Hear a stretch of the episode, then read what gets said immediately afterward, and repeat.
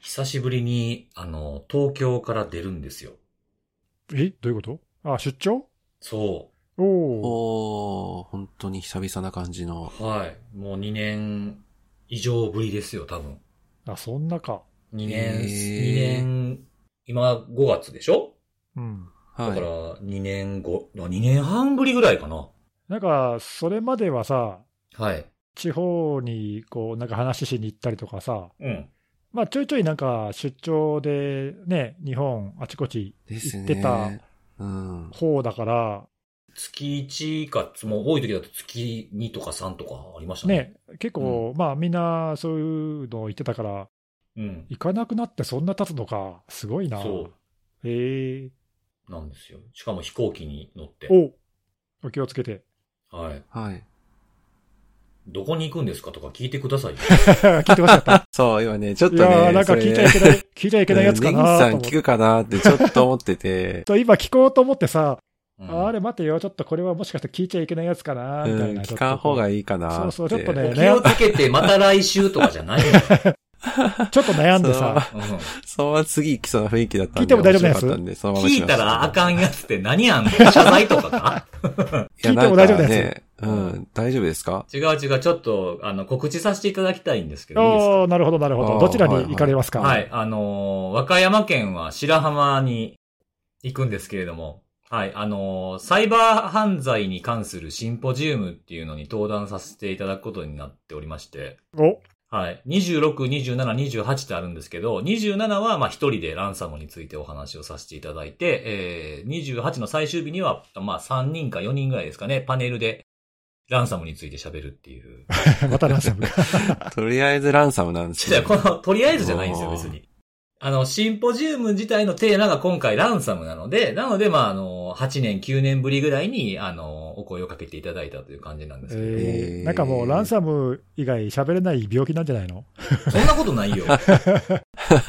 やばい。そんなことないですあれもよ。の、えう来週、来週っていうか、このポッドキャスト公開される頃にはもう、もうすぐ、すぐじゃん。その週じゃん。そうそう。だから来週、今は、今から見たら来週やけど、皆さんがこれを聞いてる頃にはもう今週なんですよ。そうだね。おー、うんそうなんだ。でね、あの、せ、まあ、あの、わからないですけど、その、どう、どういう方が聞いてくださってるかって全部は把握してるわけじゃないじゃないですか、僕たちも。うん。はいな。ので、まあ、これを聞いてくださってる方の中で、あの、ご参加される方がいらっしゃるかどうかは、わからないんですけれども、もしね、あの、ちょっと前に覚えてますか僕、ステッカー作ったでしょああ、はいはい。まだ、俺らももらってないよ。そうそう、欲しい。あれ勢どころか、あれ、あれの人たちすらもらえてないステッカーがあっそう欲してい欲しい、えうんお、うんひょっとして、はいそう。なので、これもし現地にね、これを聞いてくださってる方がいらっしゃいましたら、あの、僕も現地でいるので、せっかくなんで、あの、いつも聞いてます。アレンゼですっていう風に言っていただいたら、ステッカーを差し上げようかなと思ってちょっと告知をさせていただいたんです。お、キーワードはアレ勢ですっていう感じそう。ね。いつも聞いてます、アレゼですっていう風な感じで。あでも、ただね、いつも聞いてます、アレゼですって言えもらえるみたいになったらあれなんで、僕意地悪なんで、もしかしたら、抜き打ちであれクイズとか出すかもしれない。ど、 どん なや、どんなクイズだよ。あれクイズ。ちょっと、ちょっといいですかみたいな。はい。ちょっといいですかあの、2、3、2、3よろしいですかみたいな本当に聞いてますかみたいな。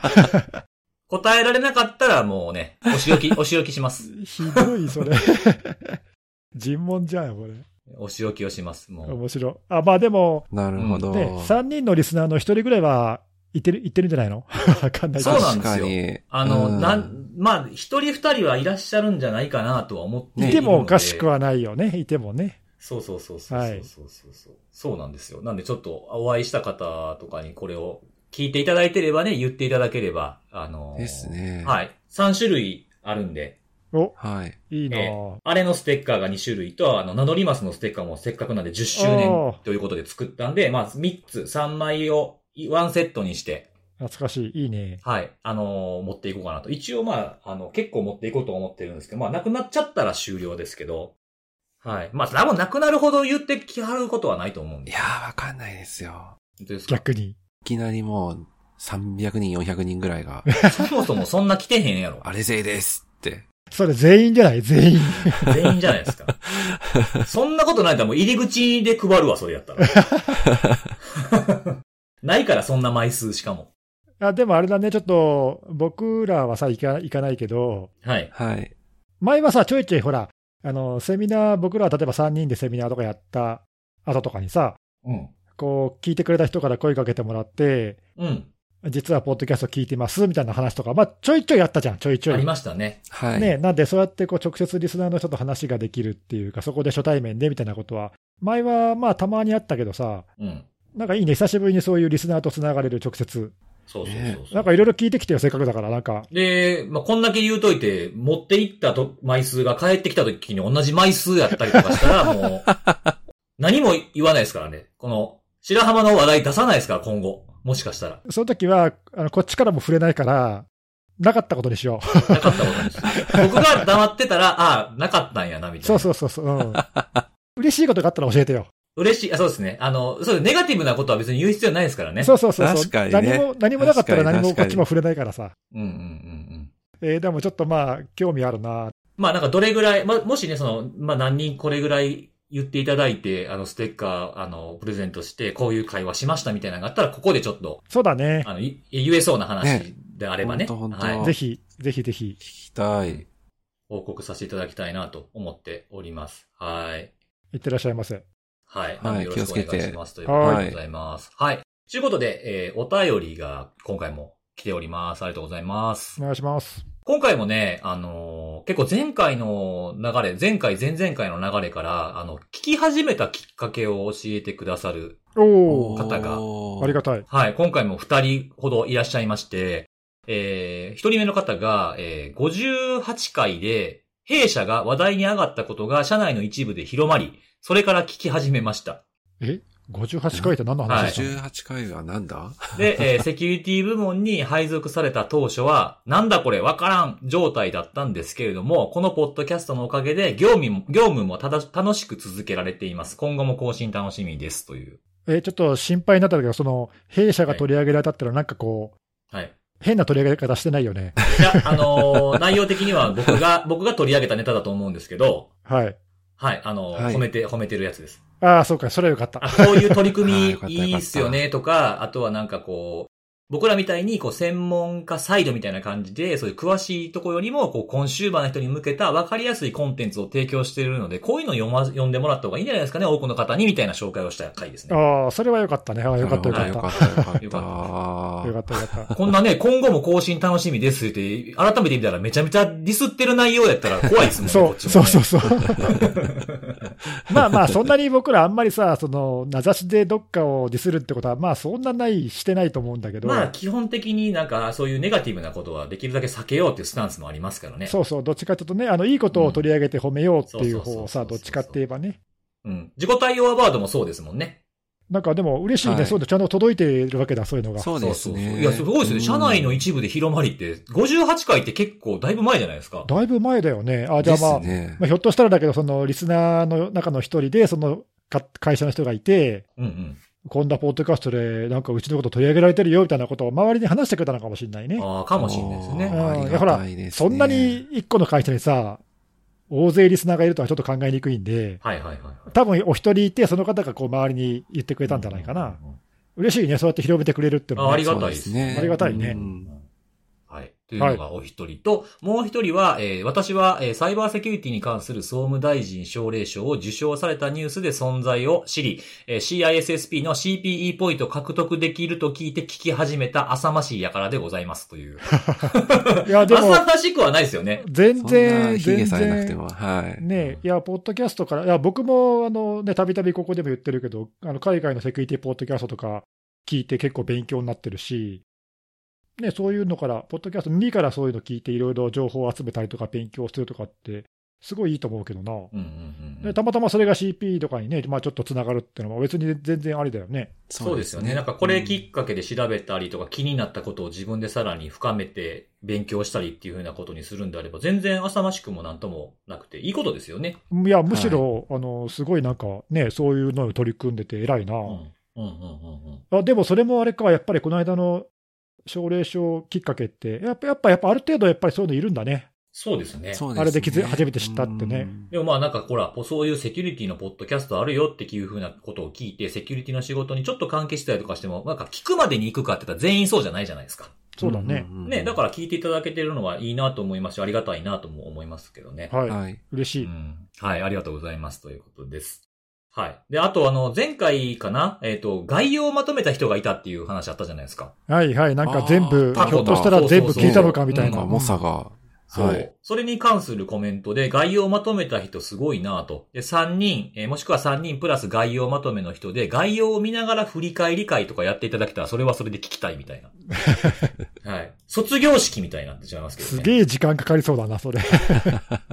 あでもなんかちょっと、それはそれでちょっと面白いよね。この時こんなだったとかさ、うん。あるいはなんかこう何、あの裏話的な話とか。あ、そうですね。はいはいはい、はい。あとはなんかその概要3人がこう見て、なんか自分が印象に残ってるとか、これおもろかったなとか、なんか自分の観点で良かったなみたいなのをお互い紹介するみたいな、セキュリティのニュースの代わりに、セキュリティのあれのこの回みたいなのを振り返ってみるみたいなのもいいかもしれないですね。自分たちのおすすめの過去の回みたいなやつね。そうそうそうそうああ、それいいかもな。だって、こう、百何十回もやってるじゃない。まあ、その前の回も含めればもっとあるけどさ、うん。うんまあ、こんだけやってると、やっぱり一個一個さ、全部は覚えてないじゃん、多うん。分、細かくは。うん。うん。そうですね。でもまあ、中でもなんかね、その印象に残ってるものって、まあ、多分あると思うんだよな、探せば。あと言われりゃ思い出すっていうものの方が多いと思うな。あまあ、言われたら大体思い出せると思うけど、んんうんんう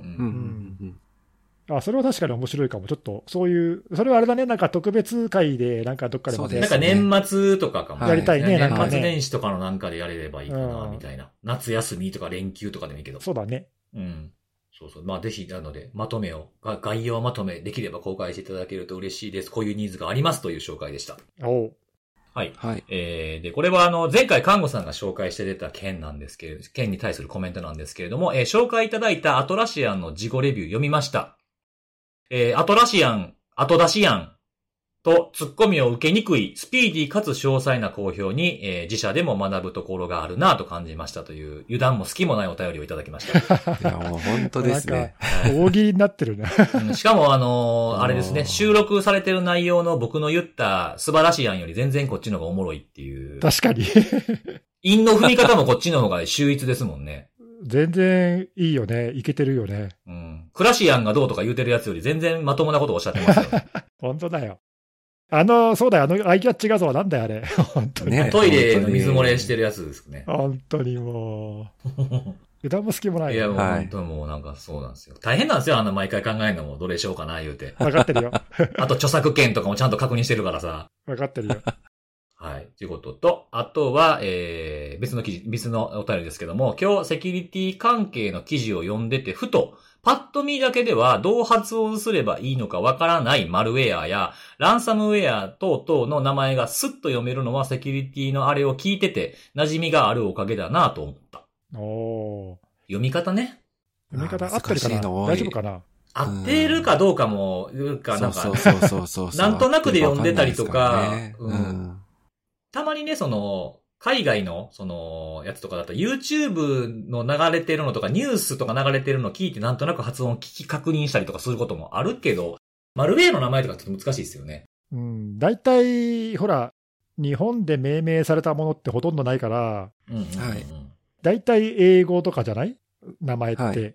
うん。まあ、造語みたいなやつですけどね。そうそうそう。で、あの、ネイティブの人はす普通にさらっと読めるのかもしれないけどさ、うんうんうん、僕らからするとこれどうやって読むのみたいなよく分かんないやつとかさ、ある。あとほら、あの、なんかとなんかをくっつけて造語にしたみたいなやつだとさ、余計わかりにくいのはあるよね、結構ね。いそうですねうんや、だから俺もあの、さっきも言ったけど、その、海外系のポッドキャスト聞いてて、あ、うんこれこうやって言うのが、言うのかな、みたいな、なんかそういうのを聞,、うんうんうん聞いて学ぶこと結構あるよ。確かに。なんかでも発音っては難しいですね。耳が慣れてないっていうのもあるんですけど、なんか最後の t 読むんか読まへんのかとかね。あマンディアンなのか、マンディアンとなのかとかね。ーうん。あとほら、日本語読みした場合にはど、どっちがわかりやすいかとかさ、はいはいはいはいうん、まあなんかほら、カタカナ読みの方が、まあ日本だと自然かなっていうのもあるけど、はいはいはいはいはい。英語は難しいよね、そういうのね。なんか僕らの中でも割れることもあるじゃないですか。俺こう思ってた、みたいなやつ。はいそ例えばリビルと、リビルとリービルとか、あとは僕、あれ、あの、エモテットとエモテそうト。そうそうそうそう。エモテトとエモテト。看護さん、エモト。テトって言うじゃないですか。はい。で、僕、僕は多分エモテットって言うんですよ。ネギスさんはどっちだったかなエモテットってう。エ言ってたモっけテットだね。そうそうそうそうエモテットが多分自然じゃないかな。まあ、なニュースの記事とかだとなんかどうしてもカタカナに絶対するじゃないですか。そういうの見ると大体エモテッドとはなってるけど、でもほそらう、ですねトアなのか、ト、トアなのかトアなのか問題みたいなのもあってさ。 発音ではトアやけど、ニュース記事ではトアって書かれますもんね。まあ、正直どっち、どうでもいいよどね。っちでもいいんですけど ね。まあ通じたらいいかな、みたいなところそうも。そう、ある通んでじてれば、まあそんなに別に目くじら立てる必要もないかなっていう。うんうん確かに確かに。所詮どれもこれもみんなさローズセック、ラルセックとかありましたからね。あったあはった、いっぱいあった。どうせみんな間違ってんだからさ、 そうなんですよね。ネイティブじゃないからねっていう、ね。無理やり、無理やり日本語読みしてるからさ、みんなどうせ間違ってる、ねはい。まあ分かればいいや、みたいな。共通認識を持てればいいんじゃないかな。まあ名前ってついてることの方が大事ですからね、どっちかっていうとね。うん、はい、ということでございます。で、最後あの、先ほどの、あの、白浜の話のシールの、ステッカーの話にちょっと関係するんですけども、助言いただきまして、おういはいはい。えっ、と、シール配布の件なんですけども、えー他のポッドキャストでやっていた方法なのですが、コンビニの新しめのマルチコピー機にシール印刷機能があるので、そこにデータをアップロードして、お便りを読まれた方に ID を伝えて、各自で印刷してもらうという手段を取っていて、なるほどなと思いましたと。おーえ、あのコンビニの機械って、そのそういうステッカーみたいなやつを印刷できるんだ。なんかあの、証拠の人はあの、お便り書いてくれた後に自分にこうリプであの、ツイートぶら下げてくれてたんですけど、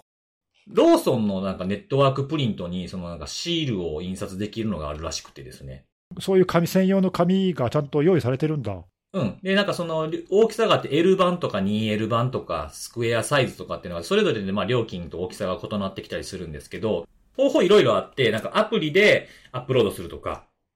あとは LINE で友達、そのアカウントに友達になってそこにファイルをアップロードするとか。で、それで発行された ID を入れると、その画像が、えー各、各地にある、えーローソンかなの、えープリンターで印刷できるというやつなんですよ。あとは自分でシールに印刷して使ってくれと。あと自分で切ってくださいってことですね。そういうことだね。えはいーなので、まあ、カットとかはされてないんですけど。ど、そうそうそう。だから、ちょっとその自分で、あの、切らないといけないとかっていうのが、ちょっとめんどくさい部分もあるのかなってとこはあるんですが、これちょっと検討していまして、僕、聞いたんで。一回ちょっと自分でもやってみようと思ってます。はいはい。で、このシートに、こう、今、今回作ったやつを何枚かこう割り当てて、キチキチに割り当てて、印刷してみて、どれぐらいの感じかな、みたいなのを一回やってみようかなと思ってるんですよ。おううんうんぜひぜひ。そうそう。で、これはこれで、まあ、どうしてももうなんか、今すぐ欲しいんです、みたいな方がいらっしゃったら、なんかこれで、まあ、印刷代とかは負担していただかないといけなくなってしまうんですけど、やっていただいて、まあ、実際になんかお会いするようなことがある場合には、手渡しで、えー、僕が作ったやつを渡すっていうのも、まあ、二段構えにしてもいいのかなっていうふうに思いました。確かにね、ちょっとまあ現状、その今回のその白浜みたいにさ、はいはい。直接お会いできる以外に、ちょっとね、お渡しする手段が適当なやつがなんかなさそうだから、そうですね。ね、まあなんかそういう意味では直接会える場合には渡せるし、そうでない場合には印刷してもらうみたいなのは、まあいいかもね。うん。うんうんうやんっえてみよう。ー、いや、なん、かそういうありがたいね、そうですそね。うそうそうそう。方法を教えていただい実際て。にこの方法を使ってるポッドキャストもあるってことですからね。だね、そうだからそういうの一般的にだから結構ややられてんだな、知らなかった、全然。うんうんうんそう。ちょっとね、あの、ちょっとあの、これあの、デザインしていただいた方にこの割り当てた画像を作ってもらうんで、元のデータから使って綺麗に。なんで一回ちょっとが出来上がってこちらに来たら、あの、試してみてやってみます。コンビニ印刷用にってことね。そうです、そうです、そうです。はい。はいはい。あ、ちょっとぜひそれ教えてください。やってみて。はい。ちょっと時間をいただければと思います。はい。ということで、お便りは以上ですと。はい。じゃあ、セキュリティのお話をえ今日もしていこうかなと思うんですが、今日はね、ネギスさんからお願いします。おじゃあですね、トップバッターいきたいと思いますけども、おい。はい。今週はですね、えー、とちょっとまあこれまでと少し毛色の違う話というか、内部の脅威について、まあ、インサイダースレッドですね、おうほうほについて、あのフラッシュポイントというところがちょっと今週記事を書いてて、まあ、それがちょっと面白かったんで、その内容を軽く紹介したいなと思うんですけど、う。はい。えーとまあ、内部の脅威っていうとさ、例えばその社員がこう何不正にこう顧客の情報を持ち出すとか、うん。あとはなんだろう、不満を持った社員がこう、なんか破壊しちゃうとかさ、まあなんかよくそういうの聞く、ね、そういうのもあると思うんだけど、まあ国内でもそういう事例って聞くんだけど、まあ今日ちょっと取り上げるのは、ちょっとそういう話じゃなくて、えー外部の攻撃者が内部にいる人を、協力者を勧誘する、ああ、はいはい、はい。まあそういうやり内方って通どん者なみのた、いなね。そうそうそう、はそういいはういやり方ってどんなのがあるのっていう話おおまあ、主に取り上げてて、でというのは、そのまあフラッシュポイントのまあ独自の調べだけど、まあ、そういう、まあ、いわゆるそのまあリクルーティングっていうか、うんそういうことに言及した、こう例えば掲示板とかのこう投稿とか、なんかそういうのが増えているらしいと。うんうん。で、まあ、どうもそういうこう脅威がちょっと今、リスクがね、増えてるんじゃないかということで、ちょっと注意喚起を改めてしますみたいな、そういう内容なのね。うん。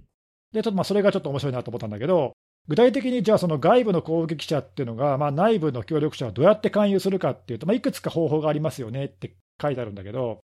まあ、一番簡単なのが直接知り合いを勧誘するっていうパターンだけど、うんうん。まあ、これはたまたまね、そのターゲットにしたい会社に知り合いがいるかって言ったら、まあまあ、そんなことはないんで、まあ、これはちょっとレアだと思うんだね。うん。で、あと逆に、その内部にいる不満を持った人とか、あるいはその、なんかお金が欲しい人とかっていう、そういう人は逆に自分で自ら宣伝するパターンもあるらしいと。うん。まあ、例えばこういう大手の会社で働いてて、あのちょっと便宜を図れますよみたいなものを自分から宣伝するタイプってこと、ああ、自分から内通者になるからってことですそね。うそうそう、うん、金くれればあの考えるよみたいなことを自分から言うケースもあるらしいんだけど、まあ、ちょっとこれもあんまよくはないと思うのよね。う。うんで、まあ、やっぱりオンあの一番多いのは、そのオンラインでリクルーティングするってやつで、うん。うんで、それも例えば直接、例えばあの、まあ、僕だったらさ、IIJ の社員ってことはまあ隠さずに活動してるから、例えばそのその会社、なんかターゲットの会社があったときに、その会社の社員に直接コンタクトしてくるっていうケースがありますねと、うん。うんうんまあ、メッセージを送ってくるとかね、メール送ってくるとか。というのもあるけど、あと、まああの、一番でも多いのは、やっぱり掲示板で募集するってのがまあ多いねと。うん。おーコミュニティとかでね。で、これはほら、なんか前に、あの辻さんだったかな、なんかも紹介してくれたと思うけど、まあ、そういう、例えばランサムとかのね、そういうアクターが、そういうのを募集したりとか、ああ、ラースがペンテスター募集するってやつとか。そうそう、。そういうのと同じで、その内部の協力者を募集みたいなさ、うん。えーそういうのってのも、まあ、あの結構、アンダーグラウンドの掲示板だったり、まあ、ハッカーフォーラムって言われるようなところだったり、そういうところで、まあ、募集をかけて、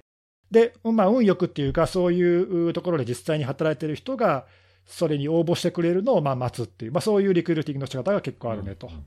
まあ、これがかなかなり多いみたいなことが書いてあると。で、あとね、最後3つ目の方法として、ちょっとこれ変わってるなと思ったのは、そのターゲットの会社の求人に応募するっていうのが書いてあって、まあ実際にそういうその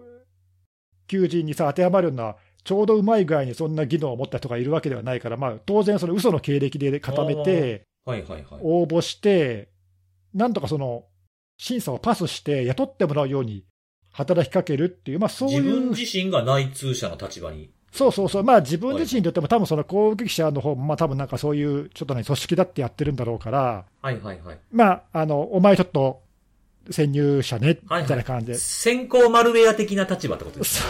そうそうそうそう、潜入担当ねっていう、その人、人が潜入するみたいな感じ ね。はいはいはないるほど。人間エロテッドみたいな感じ。そうちょっと、ちょっと、えそう、そうかなうん。うん、まあそうそう。はい。そんな感じで、求人募集に応募して、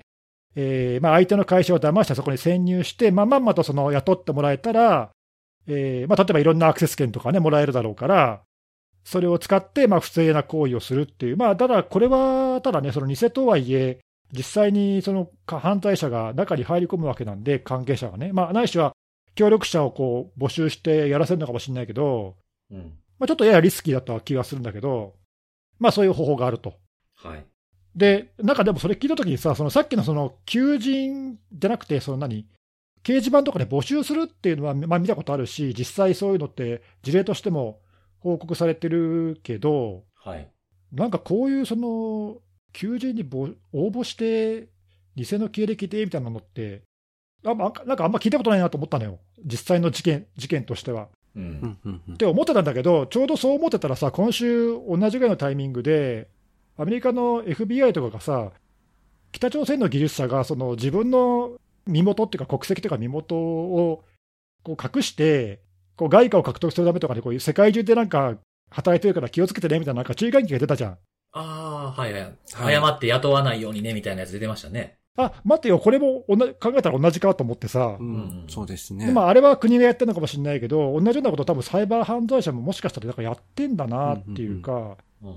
あとね、その今こう、そういうのがちょっと多いっていうのが記事に書いてあったのは、コロナのせいで、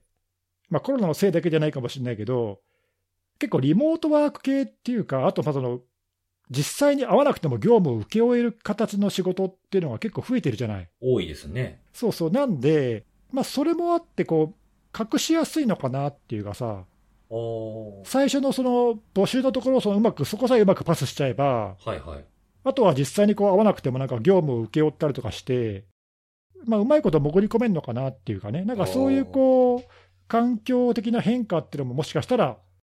あるんじゃないかなっていうか、ロマンス詐欺が増えたっていうのとちょっと似てるのかもしれないあですね。そうそうそうそう、ああいうのも多分ね、直接、今までだったら直接会ってっていうそのリスクが、攻撃側にもあったけど、うんうんあれもなんかね、メッセージだけで相手を黙らかしてみたいな感じうにん。、そうそうそうそう。そうそう、なって、今すごく増えてるっていうのも、まあ多分一因としてあるよね、そのリモートの環境っていうか、今、コロナの環境っていうのがさ、うんうん。まあ、そういう分析も書いてあってさ、あなるほどなーとちょっと思って、意外とその今はそういうのがあっても、まあ、そんな珍しくないのかとちょっと思って、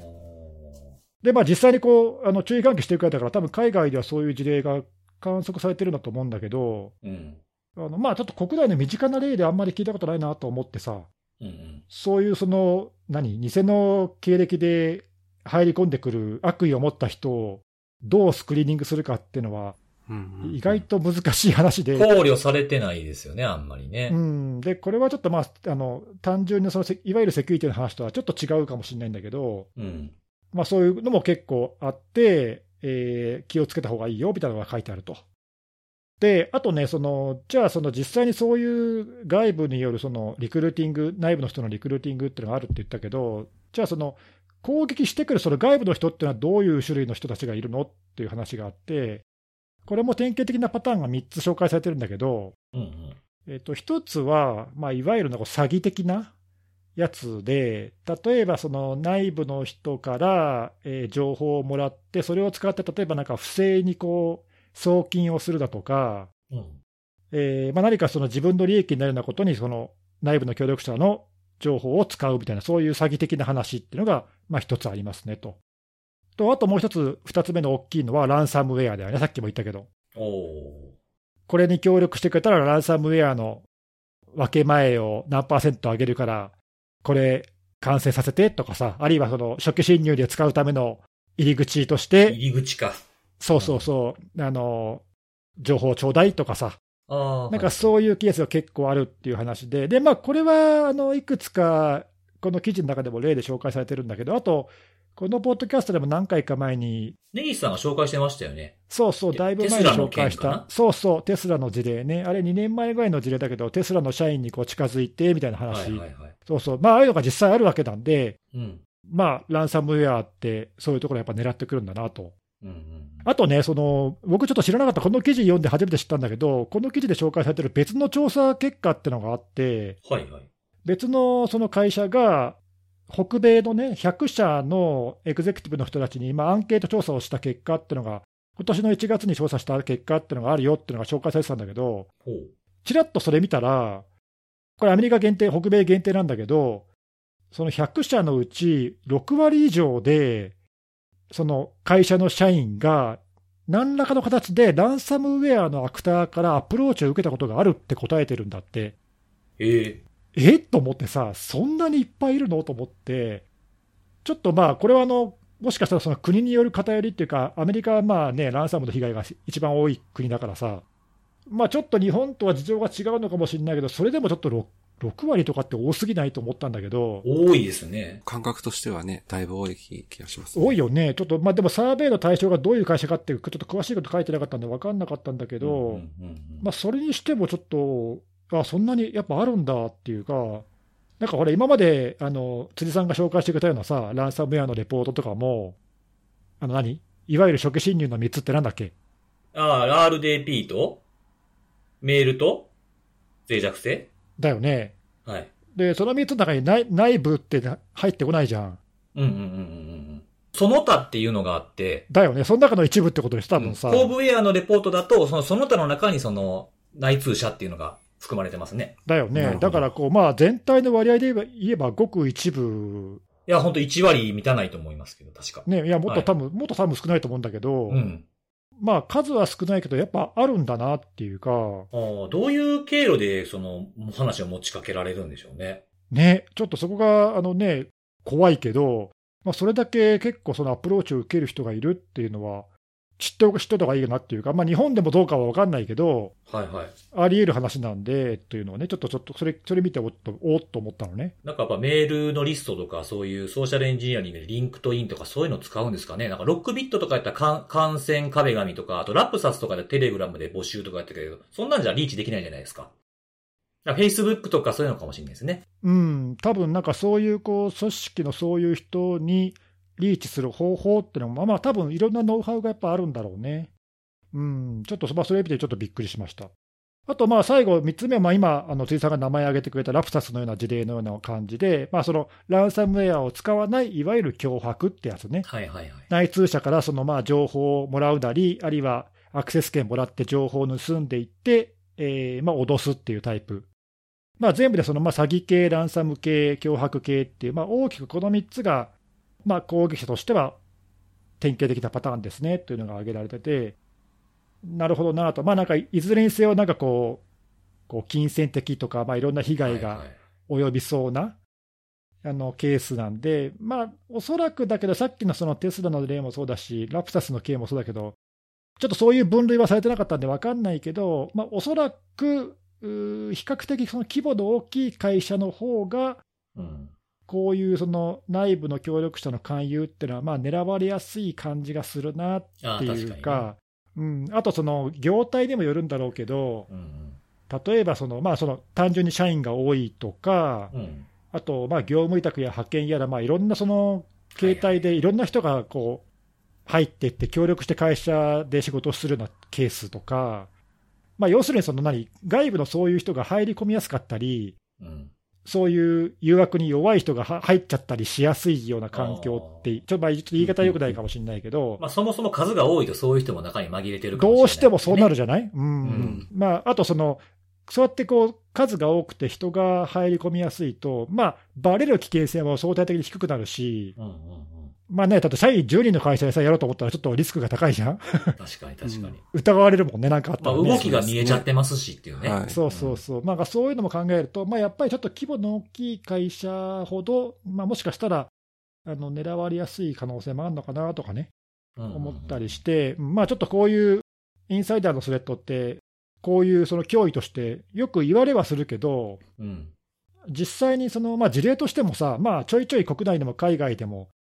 その内部の人がなんかあの金を不正に送金してだとか、うん情報を外に売っちゃってだとかさ、まあ、事例としてはあるって言えばあるんだけど、うんうん。ただ逆に言うとさ、そのそういうその実験化したものだけが見えていて、うん。そうでないものっていう、その表面化してないものっていうのがすごく多いような気がするのね。確かに。で、それってすごく見えにくいじゃない。どのくらいあるのかなっていうと、その実際、その内部の教員って結構割合としては多いよって、なんかそういう調査結果とか見かけるけど、うん。まあでもなんかひ表面的に見えてる事例はそんな多くないしなっていうかさ、なんで、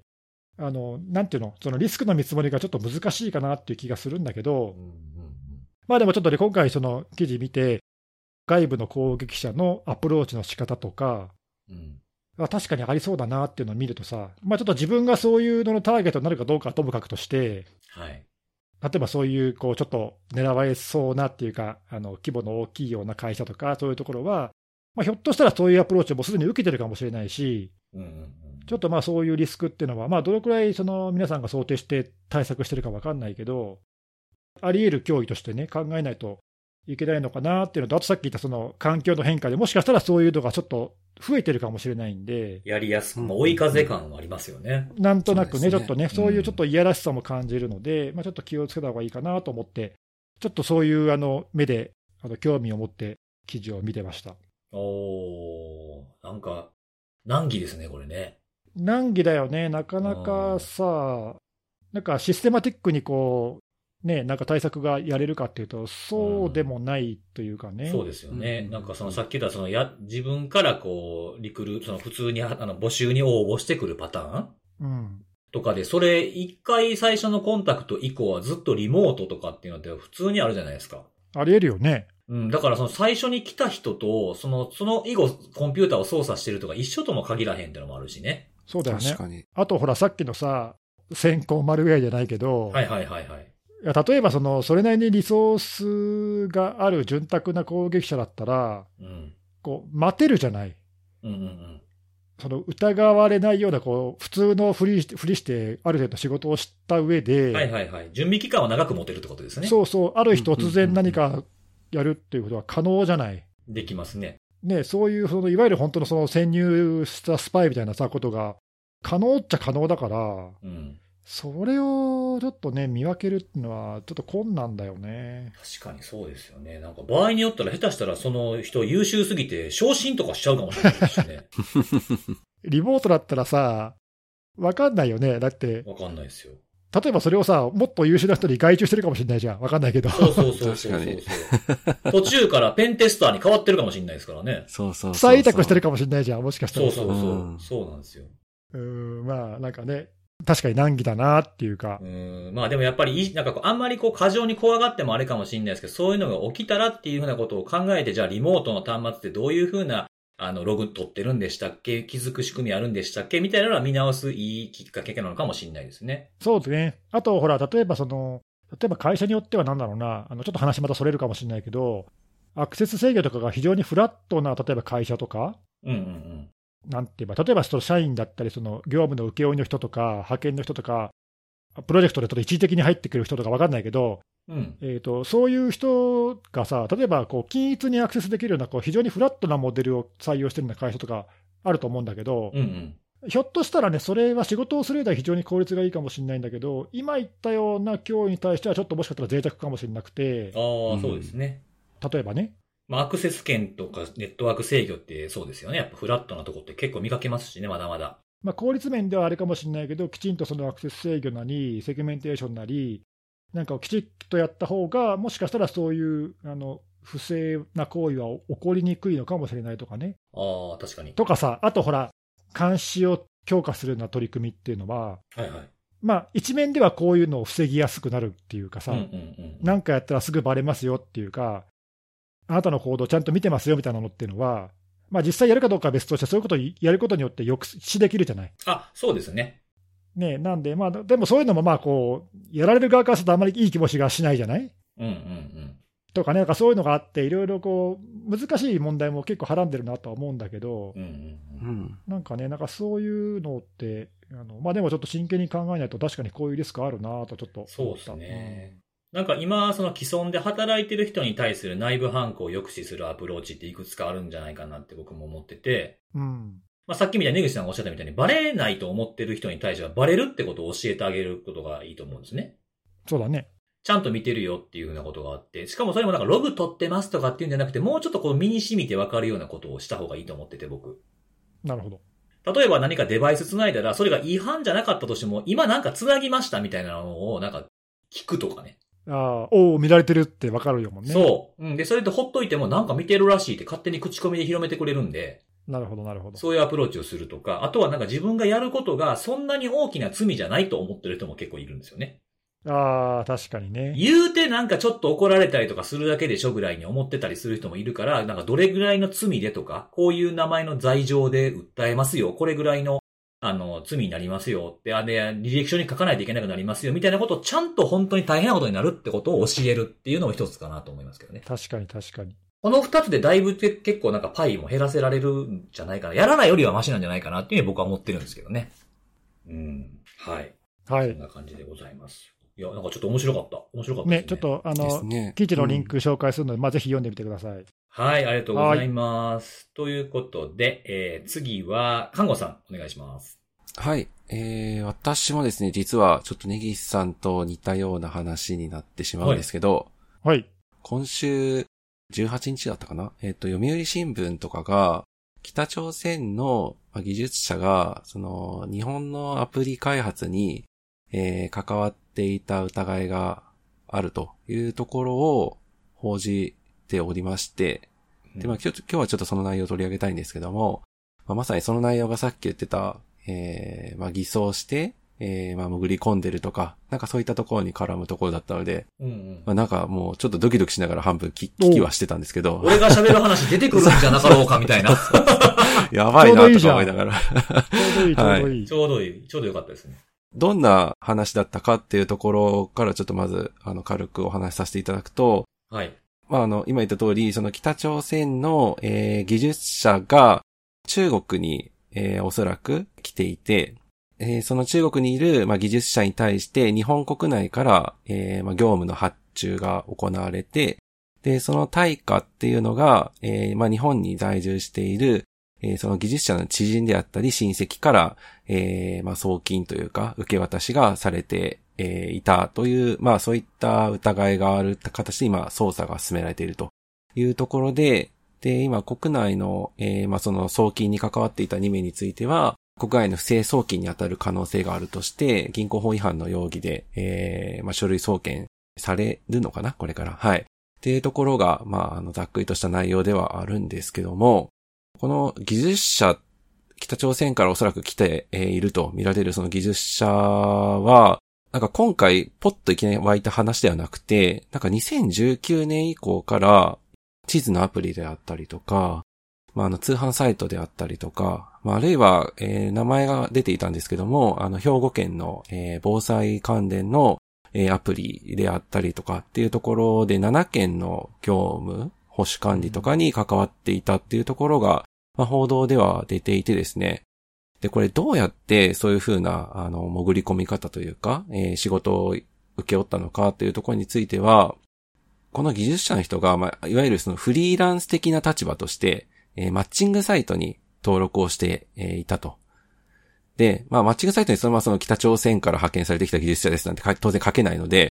あのーそこについては、さっき言ったその、技術者の知人っていうのが日本国内にいたので、えーその男の人の名前を、えー偽って、まあそのマッチングサイトに登録しており、まあそのマッチングサイトからまあ見た依頼元というか、依頼したい側は、まあその韓国籍だったかな。えーまあその男性の情報を見て、えーその人に発注をかけていたというところであってですね。で、まあ虚偽の情報で登録していたということではあったんですけども、まあこれ結構根が深いなと思ったのが、あの、兵庫県が、まあ、あの、実際この報道が出たので、まあ、リリースをその後出してはいるんですけども、直接、まあ、さすがに兵庫県が、なんかそのフリーランスのマッチングサイトを見て発注するわけ当然ないなとは思ってたんですけども、うんうんうんはい。あのー間に2社ぐらい挟んでるんですよね。システム、あ、3、三社かな ?3 社って言ってい言っていいのかわかんないですけども、あのーそもそものこの兵庫県のその名前が出ていたアプリ、防災アプリっていうのが、えー、ラジオ関西っていうその別の会社と、おーはい。まあ、一緒に開発を行っていたと。で、そのラジオ関西から開発保守っていう形で、えーまあ、システムの別の会社に、まあ、業務委託がされており、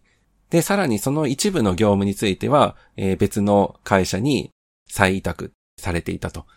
で、その再委託された先の会社が、まあ、さっき言ったそのマッチングサイトを見て、えーまあ、問題となった技術者に発注をしていたっていうのが、まあ、実態としては構図になっていてですね。で、今回その問題が起こ起こったことについて、兵庫県側は取材にチェックが十分でなかったって、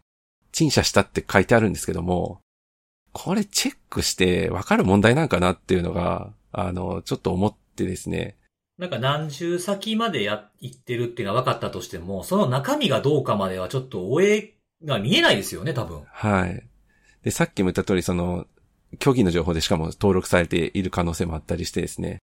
で、さっき、そのネギさんがおっしゃってた、えっ、と、アメリカ政府の、えー国務省とか、確か財務省 FBI だったかな連名で出した、なんか共同声明、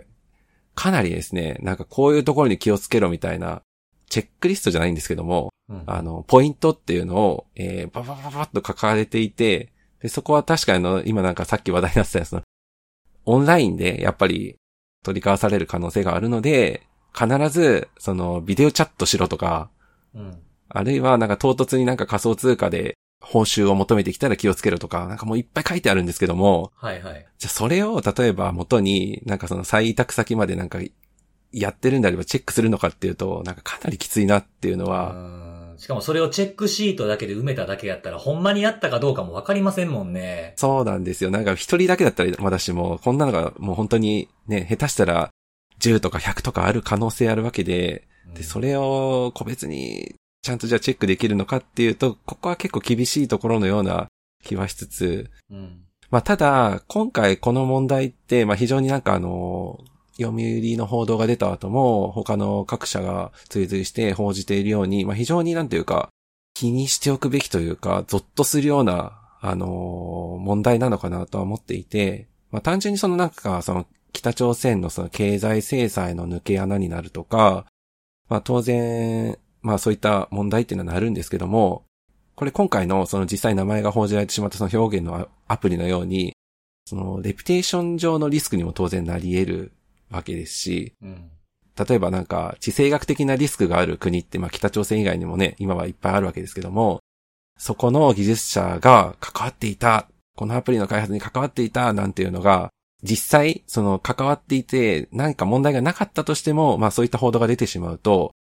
ちょっとこのアプリやめた方がいいんじゃないかな、みたいなはいはいなんかそういった方方向に考えが向きがちになってしまうとか、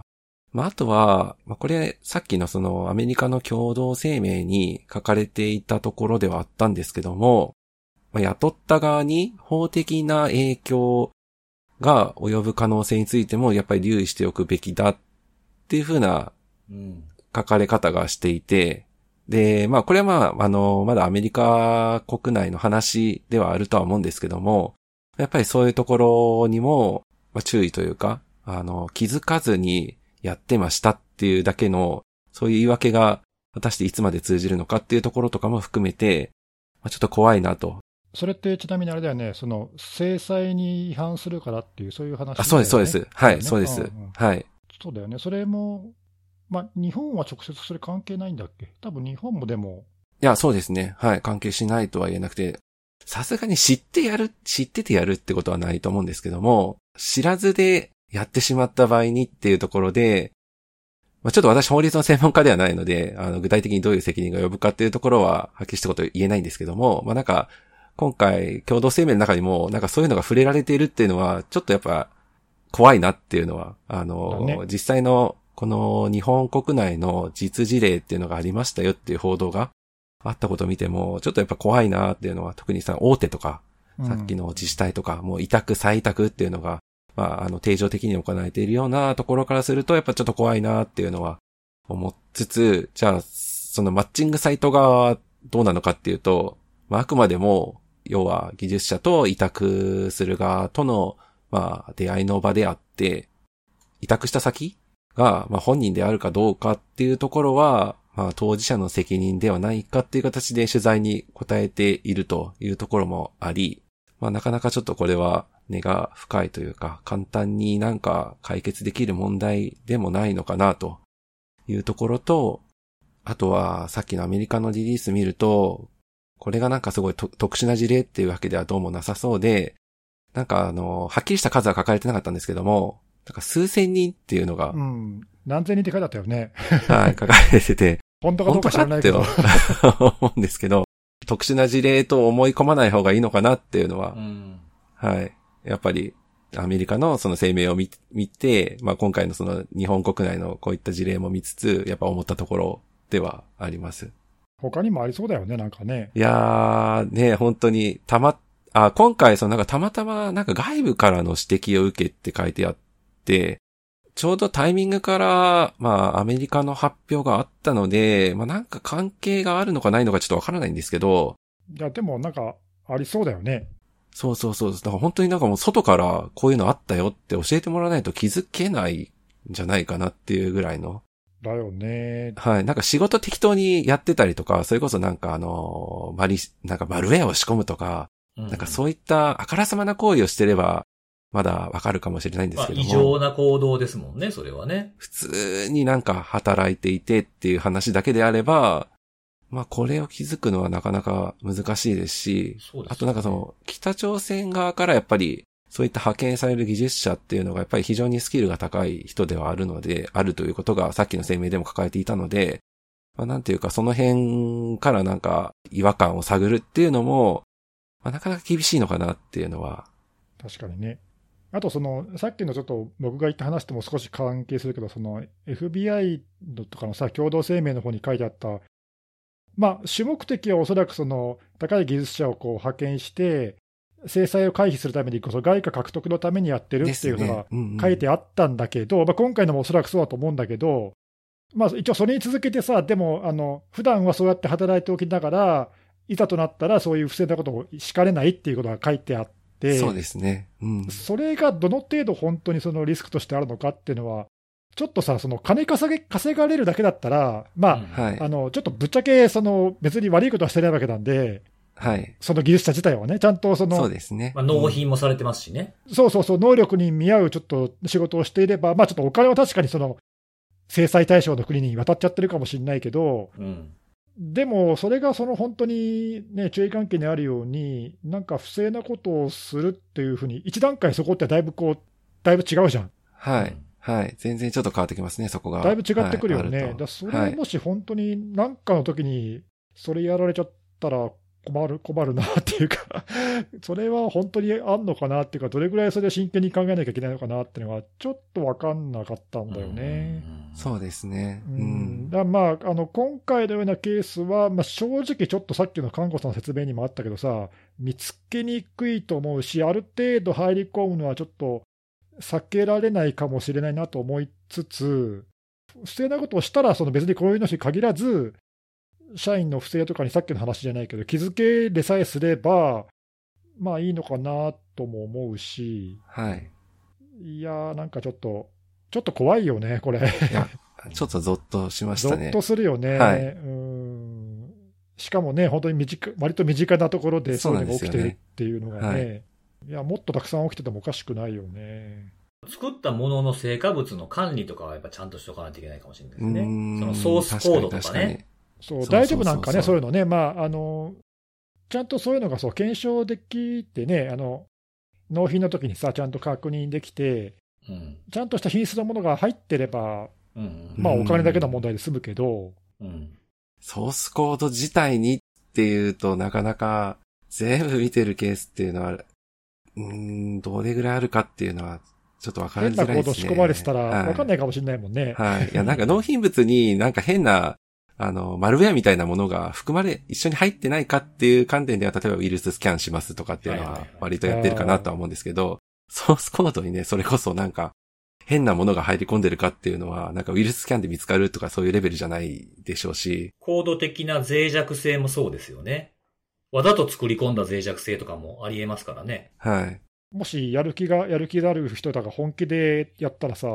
うん。多分見つけらんないよね。うん、ですよね。う。うんん、とか考え出すとちょっと怖いよね。はいかに。いや、もうまさに。うん。まあ、どれぐらい依存してるかにもよるかもしれないですけど、その、その作った人がどこのまでの深いところまで作ってるのかとか、モジュールだけなのかとかにも関係してくるかもしれないですけどね。そうだね。まあその辺は開発の体制とかにも関係してくる話だようね。んうんうんいやー、ちょっとゾッとしましたね、これう。ん。なんはいか、深、根が深い話を聞いた後に、さらに深いっていう ね。そうね。たまたまこう、ううまい具合になんかね、深掘りしてもらった感じで。。いや本当に。深淵を覗き込むとき、深淵を覗き込んでいるのだ、みたいな感じになってしまいましたね 何言ってんの何言ってるかちょっとわからなかったですもうそんなことも言ってしまうぐらい根が深いなというふうに思ったということでございます。はい。はい、ありがとうございます。けど。はい。はい。えーじゃあ最後、えー僕のお話に行こうかと思うんですけども、えー今日僕が紹介するのは、えっと、多分ね、去年も、あの、出てるレポートの2021年出てたやつの2022年版が出ていたので、それを紹介しようかと思うんですが、ソフォスが、えー出していたレポートのランサムウェアの現状2022年版という、いいね。今週もブレないね。漏れないです。あの、そうですね前前回ちょっとだけ触れたやつのレポートなんですけど、はいはい。しっかり読んでみていると、やっぱりちょっと紹介しておこうかなって、紹介したくなっちゃったのと、あとまあ前回一回過去のを取り上げてるっていうのもあるので、その辺の比較もちょっと交えながら、おう。はい、いいっすね紹介していきたいなというふうに思ってるんですけれども、えっと、まあ、どんなレポートかというと、え、これあの、ソフォスが出してるレポートなんですが、外部の調査会社を使って、その、バンソン・ボーンという会社に委託して、2022年のえ1月から2月にかけて調査をしましたと。これがあのアンケートをしてる期間ですね。で、えー31カ国の中規模の組織、従業員数で言うと100から5000人のえー IT プロフェッショナル5600人を対象。うち日本人は300人です。に、えー前年度の経験に基づいた回答をいただくというふうな調査をした結果のレポートになります。で、その、えっ、と、5600人のうち965人、これ後から出てくるんですけど、えー965人が身代金の支払いに関する詳細を回答してくれてます。それもレポートの中に載っていますと。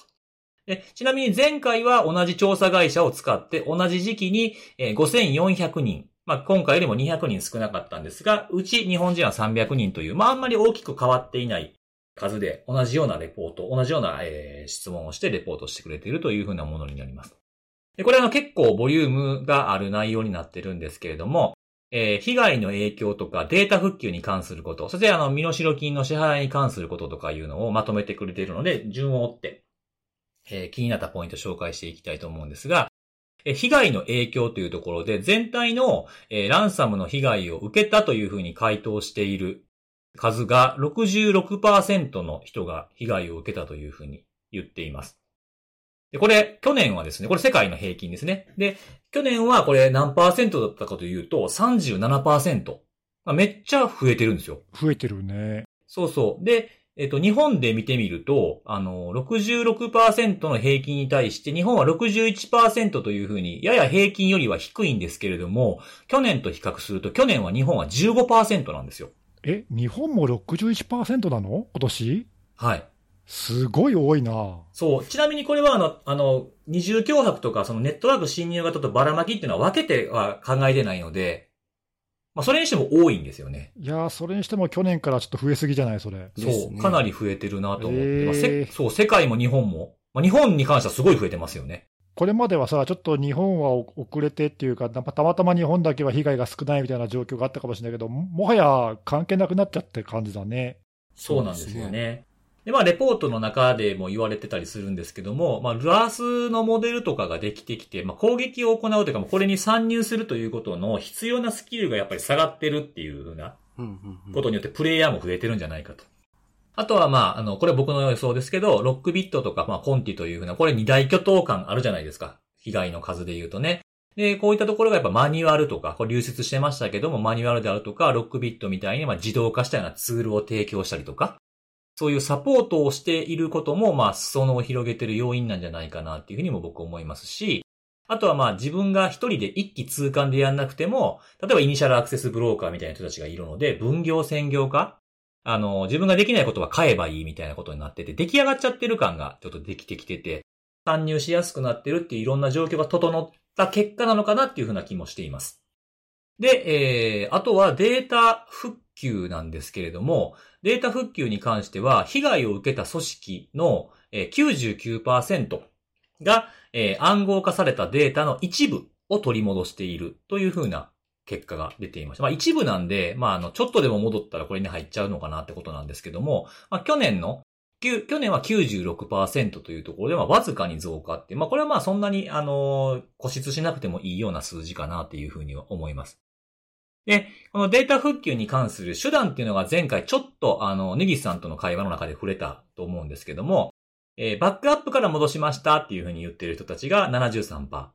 で、身代金払いましたっていう風なのが、えー、46%という風なところがあるんですけれども、えーまあ、確率、戻す確率、精度を上げるという風な意味と、あとスピード、まあ、効率化を図るという風なことを考えて、並行して実施しましたっていう風に言ってる組織は44%という風な結果になっていました。で、えっと、払ったことによって、まあ、99%の人たちが一部でも取り戻しましたよっていう風に言ってるんですけども、平均して戻したいなっていうふうに思ったデータの、えー61%が復旧できた。というふうに言ってるそうです。これ去年は65%なので、ちょっと下がっているって感じなんですね。で、日本だけで見ると、えー、54%のデータが戻ってきた。ここれ去年65%なので、ちょっと1割以上下がっちゃってるかなっていうふうなところなんですね。で、す、えー、べ、てのデータを取り戻したよっていうふうに言ってるのが全体で4%。で、昨年はこれ8%からなので、こちらもかなり減少していると。まあ、もしかすると、参入している人たちが増えたりとかしているところもあって、品質の低いものも増えてきているのかもしれないなっていう。まあ、品質って言っていいのかわかんないですけど、戻すことにかけての品質が悪かったり、サポートがされてなかったりみたいなところもあるのかもしれないなっていうふうなところが、この減っている要因としてあるんじゃないかというふうに、これは僕が思っただけです。そうだね、多分さ、その、鳴らしちゃうとそうなっちゃうけど、ひょっとしたら、ね、今言ったその品質って言ったけど、ランサムウェアのそのファミリーによって、だいぶ数字のばらつきが大きいのかもしれないね、ここは、ね、、そうですね、ファミリー、アクター、アフィリエイトによって全然違ってくるっていう。うんだいぶね、だからまあちゃんとその統制が取れてて、きっちりサポートとかやってくれてるところはちゃんと戻るけど、はい。まあ割といい加減なそな参入してきたところとかっていうのは、すごい品質が低くて、うん、払ったところで全然返ってこねえとか、はい、全く複合できねえような、なんかひどいソフトウェアだとか、まあなんかそういうのがあるのかもしれないね、なんかね、なるほど。あでもちょっとなんかだいぶ下がってるね、なんか。うんまあ、過去とかにもね、あの、自分たちでこう、セキュリティの会社のレポートを引用して、俺たちは100%戻るって認められてるみたいなこと言ってたリービルみたいなとこもいますからね。まあ、なので、ちょっと、いろんな参入によってこういうふうな数字になってるのかもなって感じではしました。なるほど。はい。で、こっから、あの、身代金を支払ったというふうに言っている965人が母数になる、えー、アンケート結果になるんですけれども、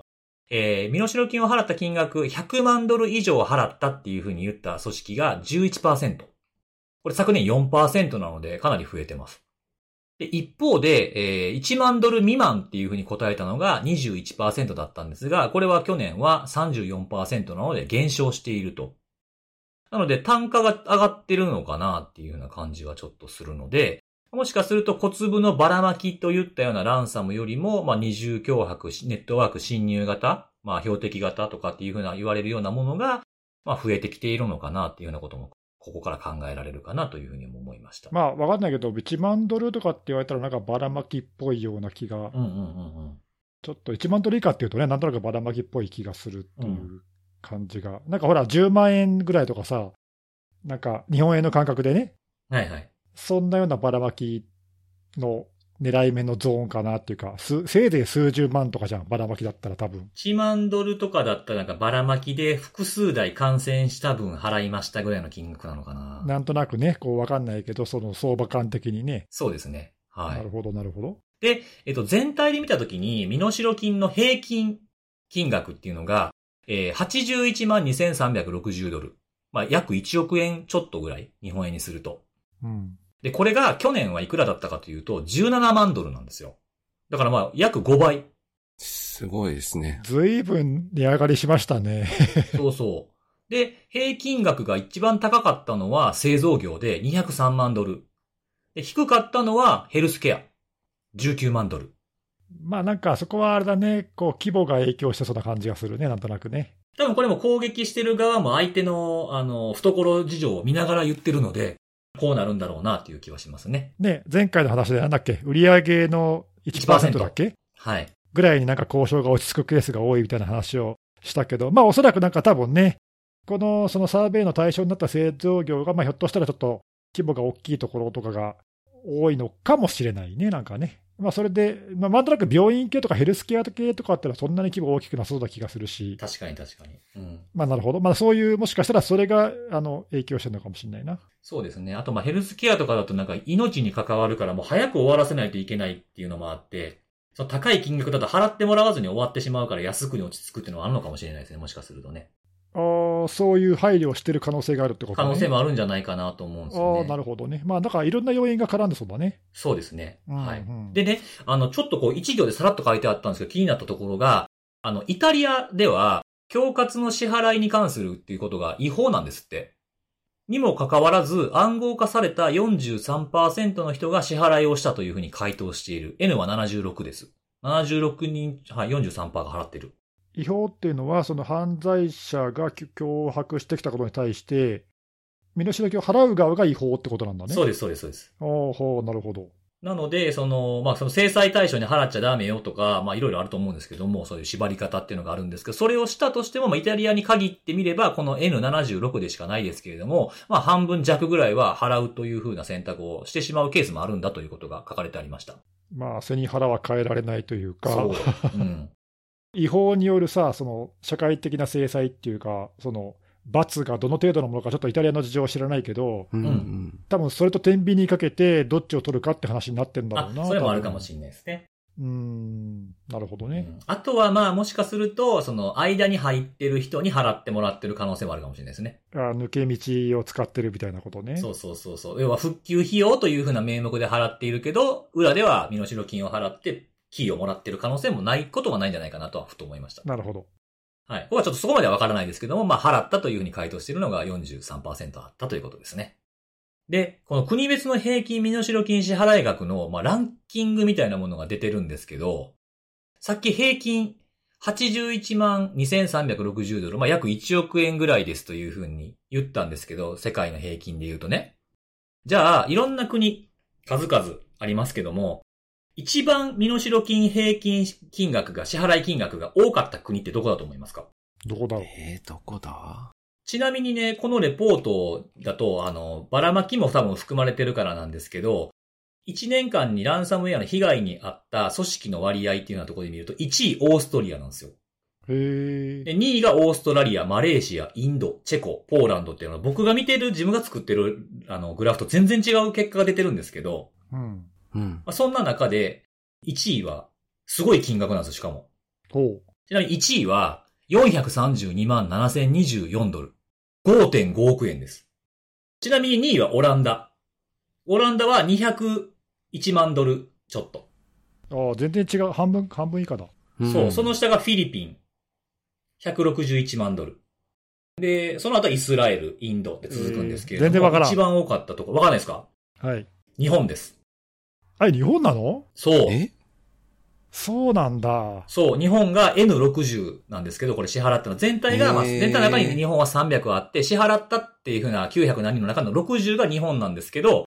平均金額が432万7024ドルで、5約5.5。これちょっと結構びっくりしたんですよ、僕。ねしかも突出して多いじゃん。え。ねえ。そうなんですよねえそうですよね。倍以 上。そう2以下と比べて。そうそう。ええー、そうなんだ。アメリカとかじゃないんだ。アメリカとかもっと少アメリカ来ないでるすかかと思ったんですけどアメリカはもう12万3000ドルとかそんなんですね。なんだろう、それ。でもなんかちょっと偏りがあるのかな。何か業種に偏りがあるのかもしれないですね、被害の。ちょっとなんか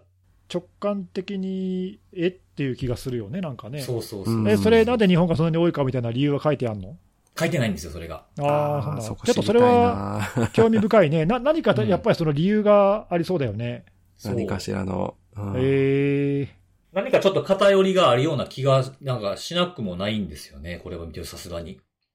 ここまでの突出は全然、えって一瞬思いましたもん、僕も。なでんすかよね、特別日本だけ高額の脅迫を受けてるようななんかケースとか、うん。あるとか、なんかそういうその影響ありそうな、なんかそういうことが、ちょっとパッと思いつかないんで、う。うんうんんうんうんなんでそんなに偏偏ってるか、なんでそんなに突出して多いのかなっていうのが、ちょっとなんか理由がはっきり分かんないね。わからないんですけどね。そうそあうでも日本なんだ、そほううらしいです。はい。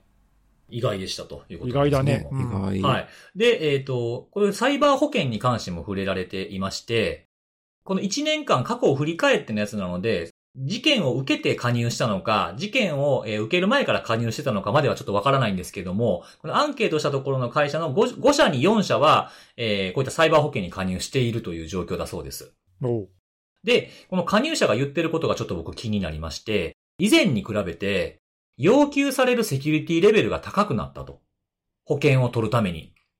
で、保険の仕組み自体がまあより複雑になった。まあこれはあの、こういう場合はこの限りではないみたいなやつとかだと思うんですけども、まあ約款みたいなやつですよね。で、えー金額が高くなったという変化に関する回答を結構されてるそうです。うん、で、実際にサイバー保険自体は2021年の第2、第3クォーターで大幅な値上値上がりがあったというふうにレポートに書いてありました。保険会社側の調査レポートでも出てるよね。あのそうそうそ身代金の支払いがやっぱり増えちゃって、保険金額が値上がりしたっていうのは、まあ、それは当たり前のことだよね。う。うん。あと、まあその簡単に支払いができできないっていうか、ので、入り口のね、あの審査を厳しくしたっていうか、さっきの話も、まあ、その辺も、まあ、すごく当たり前かなって感じはするよね。そうですよね。やられて当たり前みたいなところにはさすがに保険ね、適用したくないですからね。うん、まあ、保険会社側もビジネスだからね。そうそうそうそううそう、ん。で、実際にこの保険を使った使い道なんですけど、復旧、復旧の部分に、その、まあ、システムのクリーンアップとか、まあ、再稼働するための、えー、お金というのを使ったのが77%で、身代金に当てましたっていうのが40%ぐらいあったというふうに回答されているそうです。で、まあ、これ他にもいろんなこといっぱい書いてあるんで、見ていただきたいなと思いますし、あのー元のレポートは英語なんですけど、日本だけ切り出したことが、こう、サマリーでまとめてあるレポートも出してくれているので、それと比較して見てみると、さらに深まるんじゃないかなというふうに思いました。えー全部見て思ったのは、まあ、やっぱり昨年から比べても、まあ、あんまり芳しい状況にはなってないなと。まあ、よく、まあ、悪化してるなというふうなところがあるんで、まあ、あまり明るさを感じなかったなっていうふうなところが、まあ、僕の感覚としてありました。で、あとは保険加入が厳しくなりつつも、加入者っていうのはこれ増えてるというふうな感じがしているので、ますますこれ支払いに傾く傾向に向いていったらあんまよろしくないなっていうふうな気はしていってるなっていう。まあ、これうまくね、その、要求されるセキュリティレベルが高くなったことによって、事件自体が起きる数が減るというふうに傾いていってくれればいいなとは思ったんですけど、はてさてどうなっていくかっていうのを気になりましたね。今後も見ていこうかなというふうに改めて思った次第でございます。ね、なんか今までだと、こういうレポートだと、日本はさ、そんなでもないみたいな結果が結構多かったけど、うん、そうですね。今回はそうでもないし、なんかね、やっぱり意外と日本でもさっきのの何、ろ60件だっけ、はい。まあ、全体の割合からすると、まあ、そんなに多くないのかもしれない、ひょっとしたら分かんないけど、まあ、でも300のうちの60だからな、まあ、そこそこやっぱりさ、日本でも身代金払ってんだなっていうのと、うん。あとね、さっきのその金額が突出しておいたのも、まあ、ひょっとしたらさ、どっか一社がと飛び抜けて、すごい金額払ってて、へ平均を押し上げてるのかもしれないけど、分かんないけど、そうですね。まあでもそれにしても、まあ平均したら日本が1位ってのもちょっと驚きだし、う。うんん。ななんかちょっとその何、その日本を取り巻く状況が、少しちょっと去年と今年でだいぶなんか見え方が変わったなっていうか、うんうんうん。これはちょっとね、我々もおおっとちょっと警戒レベル上げななっていうね、うん感じちょがっしますよね。と気を引き締めないとやばいよね、これうんうんは。うんうん。そうなんですよ。なんでこれをちょっと紹介しなければと思いまして。自分自身もびっくりしたんで。ね、びっくりしたよ、ちょっとね。うん。ということはいでございます。ありがとうございます。はい。はい、ありがとうございます。はい、ということで今回も3つのセキュリティの話題を、えーお話ししてきたので、ここからはおすすめのあれを僕が紹介したいなとお願いします。思っておるんですが、今回は食べ物でも映画でも音楽でもないです。おあのー、ドライヤーの話なんですけども、あ おううんはーとか言わない美容系、違う違う違う。美容系ポッドキャスト、違うよ系。の、 はい。ドライヤー使ってますお二人。使ってるよ。はい自。然乾燥ではなく、自然乾燥は厳しくない、さすがに。痛むしね。で、その僕がそのドライヤーの使う時の心得としてのおおすすめをしたいんですけれども、ああ、使い方ってことですか。はい。ドライヤーの、ドライヤーって、まあ、いわいわゆる送風するわけじゃないですか。暖かい空気で乾かすわけですよね。ドライヤーですから。だから空気を入れて出してるわけでしょだからその、ドライヤーのお尻のとこあるじゃないですか。後ろ。そこマジで綺麗にした方がいいよ。ああ、なるほど。取りこ取り込み口のとこね。そう、取り込み口のところって結構あの、埃の膜みたいなおおやつができるんですけど、なんかちょっと長く使ってるから調子悪いな、みたいに思う前に、一旦あそこマジで掃除した方がいい。ー。ああ、えそれはなんかじ実体験に基づいてんの そうね、なんか、あのね、おあの、出てくる風の感じも、音も全然違うから。ああ、そうなんだ。乾き方も全然違うから、本当に新品のあの頃を思い出すような、えー、うん。何この、あんまり響いてない感じ。え、何二人ともしょっちゅう掃除してんのあそこ。えー、あんまり気にしたことなかったなと思って。いや、全然違うから。え、確かに最近、最近いつ掃除しましたそのドライヤーのその後ろ。あの、例えばもう使う、使わなくなった歯ブラシとかでガーってやるんですよ。えー、まあ、えー結構俺、ちょっと今使ってるやつ、ちょっと新しく最近買ったやつなあん、で。買ったばっかりなんですよね。買ったばっかでもないけど、まあ1年ぐらいしか経経ってないけど。え、でも1年間掃除した一年間掃除してないけど気になったことないな。え、結構汚れてるかな、うんいや、ほら、やっぱほら、徐々に徐々にやっぱりこう、詰まっていくわけじゃないですか、やっぱり。あー気づかないうちに徐々にね。そうそう。だからそれが当たり前がちょっとずつやからさ、こうなんか毎日見てる人には太ったことに気づかれへんとかってよく言われるでしょそれと一緒。うん。いああ、そうか、そうか。え、ちょっとじゃあ、洗っ洗った方がいいか。え、どうやって洗えばいいのや、普通にあの、使い、使わなくなったハハケみたいな、あの、歯ブラシとかで後ろガガガガガーってああ、なるほど、なるやほるど。とやれ取ればるんだ、取れる、取れる。えーえーまあ、形状にもよるけど、うちなんかこのメッシュっぽい感じになってるやつなんで、目が細かいから、それでこう、わーっと、やると取れますよね。そんな細かいとこまで気にしたことなかったわ。はい。たまたまね、あの、僕、あの、ほら、さっき冒頭でも言ったみたいに、久しぶりに出張があるので、ちょっとなんか、なんか気分変えたいなと思って、新しくドライヤー買ったんですよ。おう。だからドライヤーが今2個ある状態なんですね。であんまりこうなんかこう、カバンとか変えたら、中身何か入れ忘れたりするとかあるから、こう、忘れたくないものは、なんか分散させたいタイプなんですよ。うん。例えば僕全息持ちやから、もういろんなカバンに全息の薬入れてあるんですよ。それと一緒で、そう、二つにしてて、で、新しいの買ったら、やっぱ、軽やっぱ軽快やなと思ったんですよ。新しいやつ。うん。ちょっと待てよと思って、ドライヤーの後ろは古い方掃除したら、おお、軽快に戻ったやんけと思って。え、それってさ、俺気にしたことなかったけど、あなんかあれかな、使用説明とかにちゃんとお手入れしなさいとか書いてあるのあかな。るんかなああ、それ僕見たことないなもし見てみて書いてなかったら自分で足してください。ああ、そうね。 え、ちょっとちなみにさ、え、関西ではドライヤーっていうのそうそう そう。今ね、それが気になって、 もうそれしか入ってこなかった。頭に入ってこなかったんだけドど。ライ ヤー。ドライヤー。なんやなんやドライヤー、関西ではドライヤーっていうのか。ドドラライヤイヤー。ー、関東圏ではドライヤーって言うんだよね。ドライヤーってねドラえもんみたいな。うんイントネーションが違うんだよ。だからちょっとそこがつまずいて、でもね、なんかドラえもん、ドラ、えドラえもん、えドラえもんの発音何言って。ドラえもんはドラえもんだよ。はああ、そうでしょ。でもね、関西、関西なのかわかんない。僕の周りにいた人の中にはね、ドラえもんっていう発音しない人いましたよ。ああ、そうなんだ。ドラえもん。い。ああ、やっぱりそあう、ーそういう感じになるんなんだか。、だからその辺多分ちょっと違うよね、多分ね。関西圏と関東圏でちょっと違うなと思って、ちょっとそこが今、最初から最そこが違和感があって、 ドライヤーって言うんだと思って。確かに、二人にドライヤーっていう言葉を言ったのこと自体初めてやもんね。まあ、あんま言わないよね。言わない言わない。ね、ー日常会話ではドライヤー出てこないですからね。そうなのこのちょっと待って、掃掃除して、な、何風、風量が良くなるわけだ。よ良くな何るが、良くなる。何が変わるんですかえ、そんな風に、量、風量の風量ですよ。そんなに使い勝手変わるかな警戒、警戒になります。軽快になる。その、通過になります。効果がよくわかんねえな。まあ警戒。で、通、通過ウキウキ通りです。ちょっとでもふ る、ふる、ふる。はい。そうなんです。ドライヤーえ、ドライヤーえ、ドライヤーがこっちの発ド音。ライヤー、ドライヤーって言ってるうんあのかまあ、関東圏とか標標準語的にはドライヤーだね。マジですかでもドライヤーの方がなんかかっこよくないですかかっこよくはない。で、デザイヤーみかっこたいいいにかかっこどようくかないはですちょっかと、わからないですね。あかそうですっこいいかもしれないです。はい。あー発音、そう、気にしたことなかったな、へーそうかごめ んごめん。あの、ちょっと、いや、変なところで突っ込んだら話の腰折っちゃうなと思ってさい。やいやいやいやあの、さ最後までちょっと我慢したんだけど。終わるまで終わるまで待ってましたそう終わるまで我慢した。ああ、そうなんですね。終わるまで待とうって裏でチャットしてたんか、お前ら。してないです、してないです。はいい。やいやいや、えー、ということなんで、なんかちょっとたまにはね、えー使い、なんか当たり前のように毎日のように使ってるようなもののメンテナンスをしてみるのもいいんじゃないかなということでございますん確かでに、まあドライヤうー、んドライ、ドライヤーの